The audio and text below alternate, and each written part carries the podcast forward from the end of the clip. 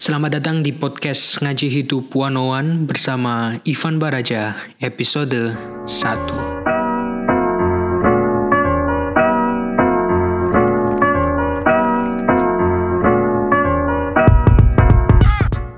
Oke, kawan-kawan semua. Jadi di podcast kali ini saya ingin membahas tentang 2020 tanpa insecure dan galau. Tapi sebelumnya, sebelum saya membahas tentang topik yang cukup hangat ini, pada kalanya saya ingin menjelaskan kenapa saya memberikan nama podcast ini Ngaji Hidup 101. Jadi tujuan dari podcast ini yaitu untuk mengaji, which is untuk compare tentang realita sosial atau realita pada sekitar kita dengan memaknai, menadaburi, makanya saya memberikan nama ngaji. Dengan memberikan sedikit pengetahuan yang berhubungan dengan agama, yaitu agama Islam. Dan kemudian saya memberikan nama hidup yaitu karena tentang kehidupan. Dan one one, one one sendiri merupakan identik dengan perkuliahan, tapi ini bukan kuliah. Jadi one one sendiri identik dengan berhubungan tentang pengantar atau introduction. Jadi law 101, introduction to law atau history 101, introduction to history. Jadi ini introduction to ngaji hidup.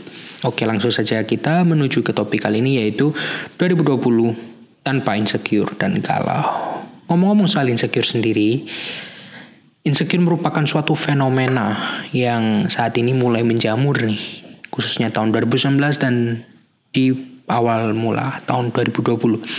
Ini terbukti kita lihat dengan munculnya film nanti kita bercerita tentang hari ini yang menembus 1.500 viewers tertinggi dan terbesar di awal tahun pertama.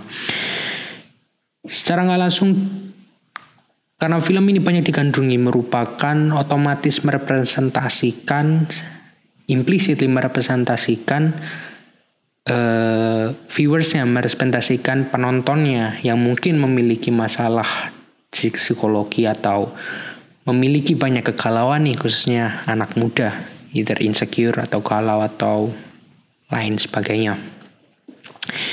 Tapi pada topik kali ini saya ingin fokus lebih kepada insecure So, pertama-tama apa sih insecure itu? Jadi, insecure sendiri menurut Oxford Dictionary itu suatu kondisi ketika we are not feeling not good, we are feeling not good, feeling ourself ourself is isn't safe atau isn't confident. Jadi feeling perasaan yang membuat kita mungkin kurang percaya diri atau merasa kalau seakan-akan dunia ini memusuhi kita. Jadi itu. Dan insecure sendiri ini muncul terkadang karena faktor eksternal. Mungkin ada push and pull faktor. Pull faktor yaitu faktor yang menarik, yaitu mungkin dari eksternal. Misal dari eksternal uh, komen Instagram upload nih foto, foto terbaru nih. Waduh, berjemur di pantai. Wah, kok kok makin sehat nih, makan rendang mulu nih. Waduh, itu. Makin sehat artinya ya agak gendutan gitu. Waduh. Ini nggak ada duit kak kok kurang ngerawat kulitnya nih kok mulai agak gelap nih. Nggak pengen putih lagi. Waduh, kok makin kurus nih. Eh kurang makan nih jadi seakan-akan kalau kata orang Jawa ngalor salah, ngidul salah, ke barat salah, ke timur salah. Namanya juga netizen ya. Dan kadang pun juga ada push factor dari dalam kita sendiri. Mungkin kita merasa bahwa seakan-akan semua orang ini melihat matanya itu tertuju pada kita. Waduh ini pakaianku apa? pas ya di acara ini waduh apakah aku ini kurang kurus ya atau waduh gimana jadi terkadang muncul dari kita diri sendiri so antara dua faktor ini pull atau push faktor yaitu faktor eksternal dan faktor internal menurut pandangan saya untuk menangani masalah ini ada baiknya untuk faktor pull karena itu faktor yang di luar Kita nggak bisa mengontrol nih luar. Sehingga ada kalanya kita harus mengontrol faktor push, faktor dari dalam diri kita sendiri. Atau kalau gua boleh ngasih analogi, jadi gini.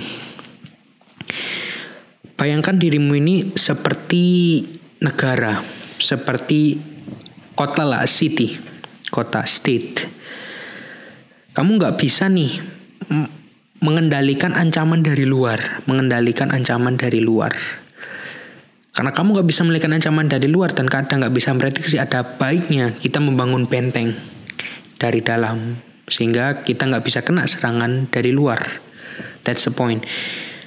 Dan mengatur tata kelola internal ini pas nih dengan namanya filsafat stoa, filsafat stoa atau stoicism.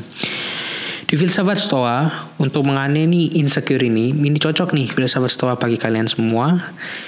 Itu pertama kalau ada masalah itu bedakan antara up to us factor dan not up to us factor.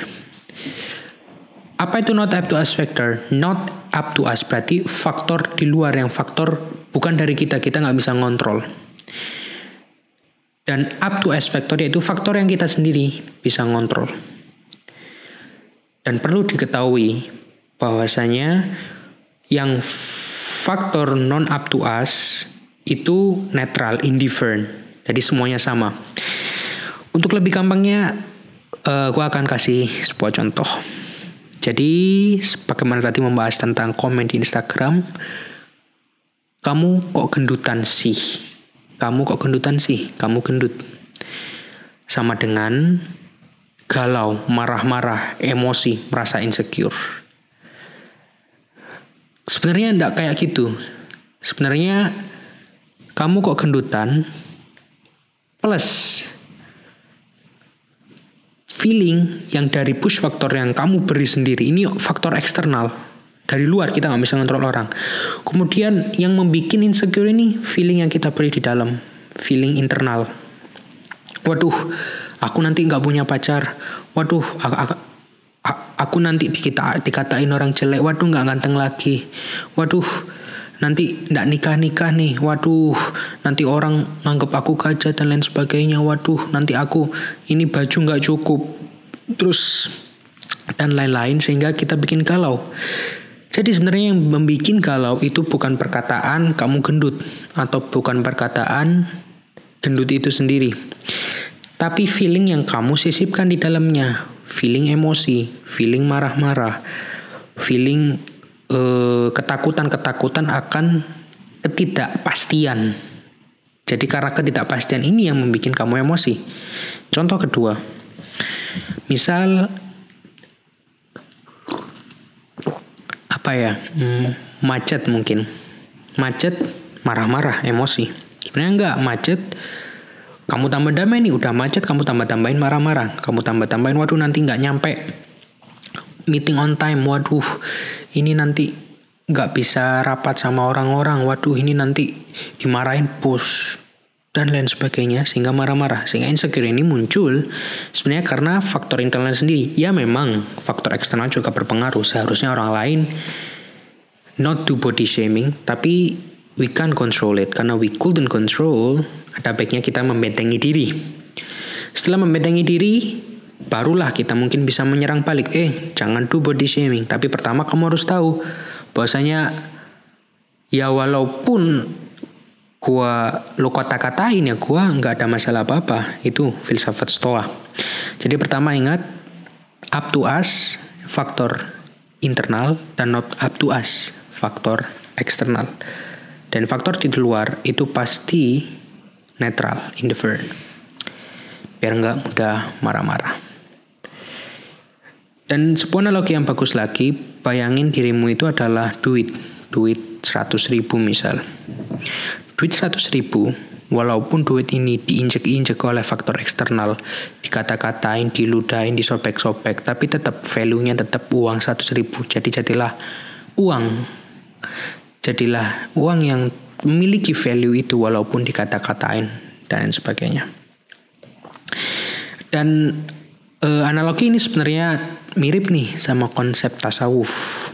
Nah, kon, uh, jadi untuk footnote konsep tasawuf sendiri adalah suatu cabang ilmu dalam dunia Islam dalam fikih dalam fikih. Jadi fikih sendiri ya for the information fikih sendiri menurut Imam Hanafi itu bukan hanya yang berhubungan dengan hukum jurisprudence tapi ada empat yaitu pertama fikhul batin tasawuf fikhul zahir atau fikih pada normalnya kemudian usul fikih atau filosofi dalam Islam kayak kalam dan yang keempat yaitu fikhul akbar atau teologi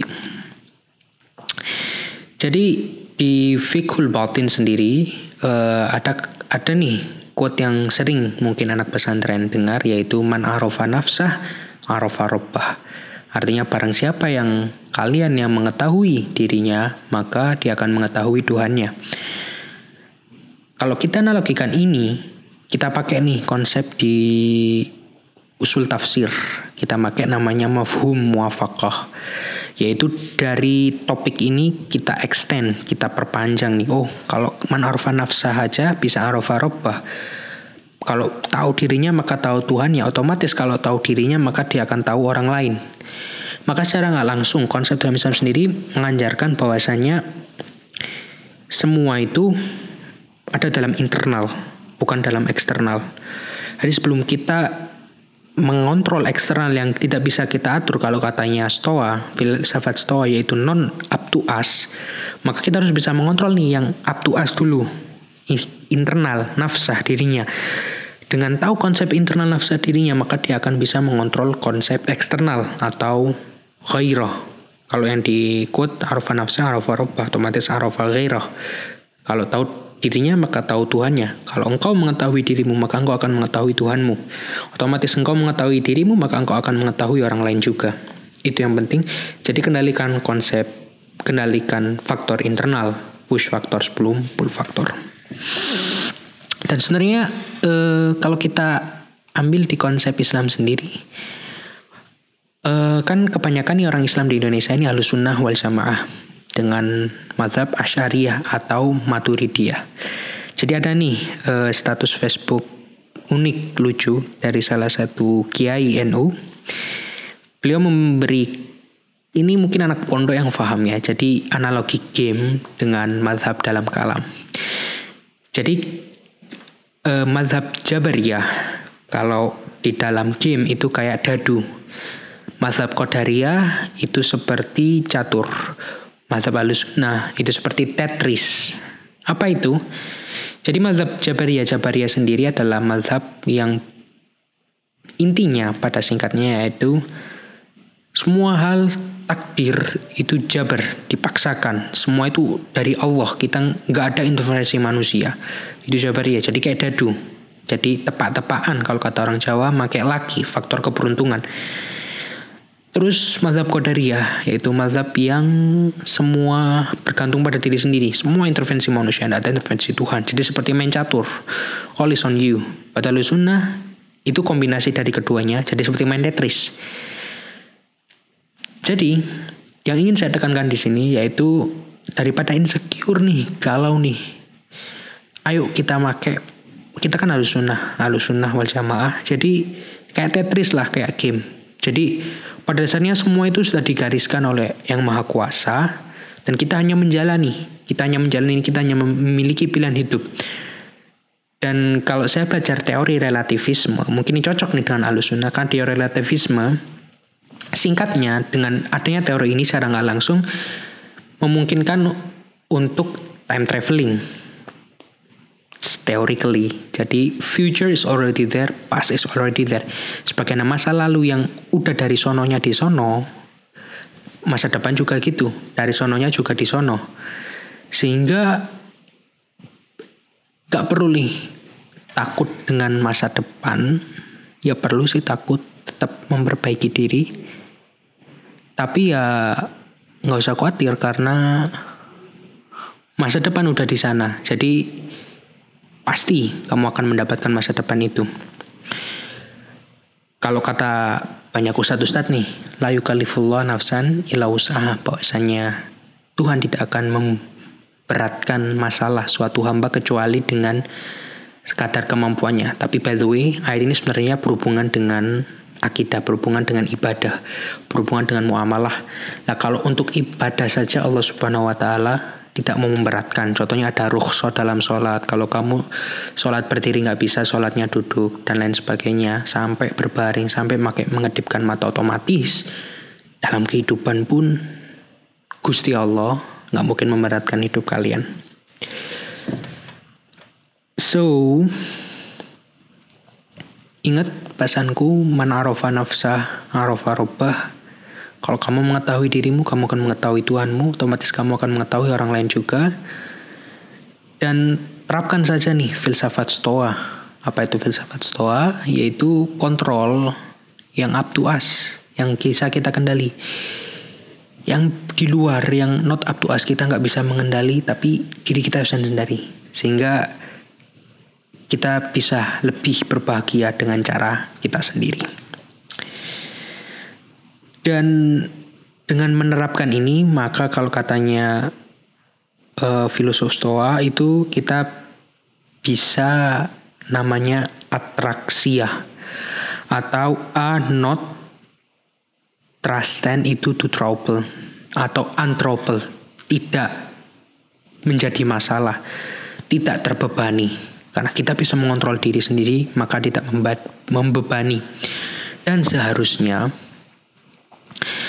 dengan kita fil tahu filsafat stoa ini yang telah saya berikan dan dengan dirimu yang mungkin kalian ini beragama yang kalau kita analisis agama artinya apa? A itu tidak agama kocar kacir, berarti tidak kocar kacir. Sesungguhnya dengan perpaduan tidak kocar kacir dan mengetahui filsafat stoa yaitu atraksia atau tidak terganggu. Semoga menjadikan kita di tahun 2020 ini tanpa insecure dan tanpa galau. So, uh, mungkin untuk podcast kali ini cukup sekian saja. Dan untuk podcast yang kedua, saya ingin membahas tentang kebahagiaan. Apa itu bahagia? Mungkin dalam perspektif Aristoteles dan dalam perspektif sedikit perspektif Islam dan kalam tentunya. So, see you next time.